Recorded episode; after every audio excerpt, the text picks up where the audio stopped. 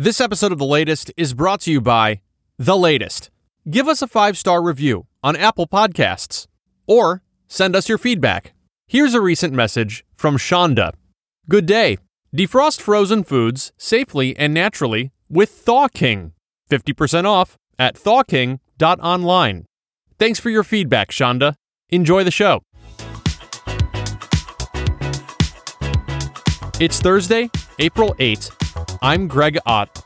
This is the latest. Well, President Biden has unveiled a massive $2 trillion plan to rebuild America's infrastructure. To reverse a four decade long decline in government investment that began in the Reagan years. In fact, it's the largest American jobs investment since World War II.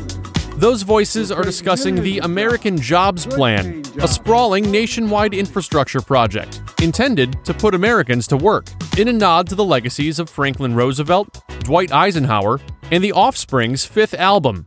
As President Biden seeks to pass a once in a generation package, many deep in the back country are beginning to ask themselves the same question Does this mean the Democrats are trying to cancel Old Town Road?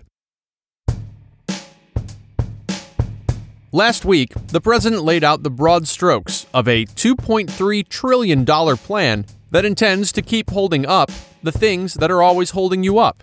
The proposal seeks to modernize more than 20,000 miles worth of highways and roads, including 10 economically significant bridges, like Jeff, and a slew of older, less significant bridges, like Bo.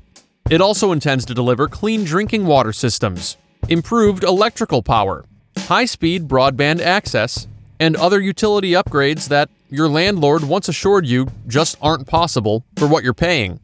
But the proposed improvements go far beyond the surface level, redefining infrastructure itself as the institutions and programs that make society possible. Our healthcare system's already a sewer, so why not treat it as such? Investments are sought in the loosely defined care economy, which attends to your children and senior citizens because you've already made other plans this weekend with your softball team. The plan also seeks to rebuild schools, improve disaster resilience, boost pandemic preparedness, and modernize public transit. The administration has basically typed I'm a cheat into SimCity 2000, granting unlimited access to cutting edge construction projects that were sorely needed 21 years ago.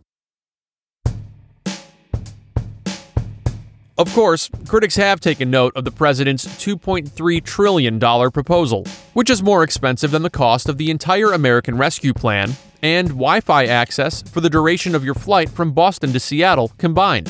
After all, it's not going to pay for itself. And if the Pensacola Bay Bridge plummets into the Atlantic, isn't that one less expense we need to worry about?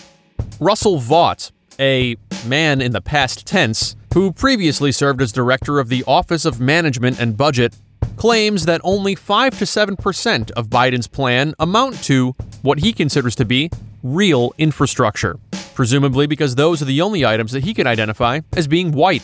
And South Dakota Governor Kristi Noem, better known as the empty head of Mount Rushmore, believes that pipes don't even count as infrastructure, with her advisors having assured her that they're nothing more than a wastefully subsidized mass transit program for the Soros controlled Mario Brothers.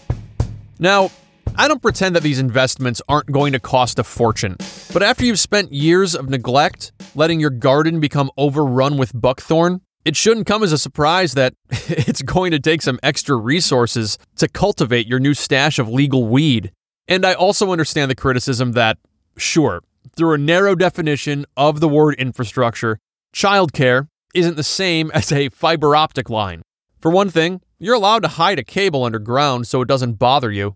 But come on. I don't think this country always lacks a sense of optimism, but it certainly lacks a sense of imagination for what's possible. China just debuted a national digital currency, while we can't even fathom eliminating the penny. Instant rebates for electric vehicles and a larger network of charging stations aren't just the kinds of things that'll help usher us into a more sustainable future, they'll help us replace the small talk over which vaccine brand you received, with small talk over how much you're paying for a gallon of voltage. Funding community colleges and small business incubators will greatly improve access to knowledge and resources for anyone who wants to open a poorly realized painting while drinking wine store that closes after less than six months. I even admire Amtrak's ambition to use the plan to establish new service routes across the country that provide more alternatives to cars and planes so we can move more people. A fraction of the distance, at twice the cost, at five times the duration. What's abundantly clear is that the vast majority of these improvements really aren't optional. The American Society of Engineers has awarded this country's infrastructure a C minus, a grade so mediocre that dams and train stations will have to start pretending that they're part of the rowing team if they want to bribe their way into a good college. The former governor of Michigan continues to face charges over lead poisoned water in Flint. And in the years since, major metros like Pittsburgh, Milwaukee, and Washington, D.C have each had to contend with the tableside choice of still, sparkling, or sideroblastic anemia. Barely two months ago, the Texas electrical grid malfunctioned and drugged the Lone Star State's inhabitants back to the 20th century, rather than allowing them to remain in their preferred century, the 18th. And even today, crews in Florida are still working to prevent the collapse of a phosphate mine's large wastewater pond, which, if breached, could engulf Manatee County in 340 million gallons of radioactive mixed salt water. And the guests of the Margaritaville Hotel specifically requested neon green beverages with nothing on the rim. The Waterworks and Electric Company might not make a glamorous monopoly, but I'd rather us own them than the bank. Because if we don't follow through on commitments that will make this country look, feel, and act a little bit healthier, the whole place is going to keep suffering the same fate as many of our citizens, collapsing under our own weight. And now it's time for the OJ Simpson Twitter hey, update. Twitter world. Hey, Twitter world. Hey, Twitter world. This is me, yours truly. My guest today is Spencer Covington, a recipient of a $1,400 COVID 19 stimulus check. Spencer, thanks for joining me. Thank you for having me. OJ recently praised President Biden's rollout of the third round of economic impact payments. Hey, Twitter world, is me, yours truly, on my morning hike. The stimulus checks.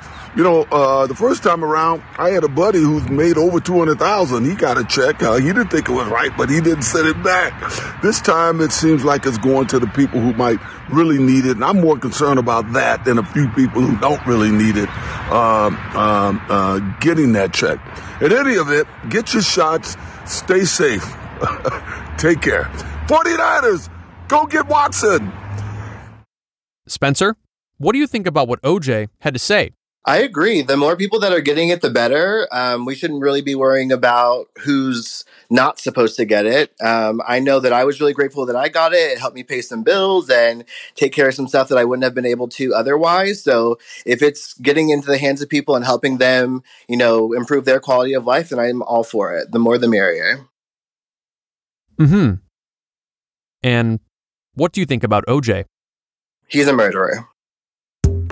That's this week's OJ Simpson Twitter update. Spencer, thanks for joining me. Thank you. And that's the latest, written, recorded, produced by Greg Ott. OJ Simpson Twitter update, produced by Christy Forsch. Hey, you might have noticed uh, there wasn't an episode last week. You didn't miss anything. Uh, there, there, just wasn't an episode. I should have told you this, but I, I don't use social media, so maybe I'll start using social media so I can I can tell you these things. So hey, I'm at underscore Greg Ott on Twitter.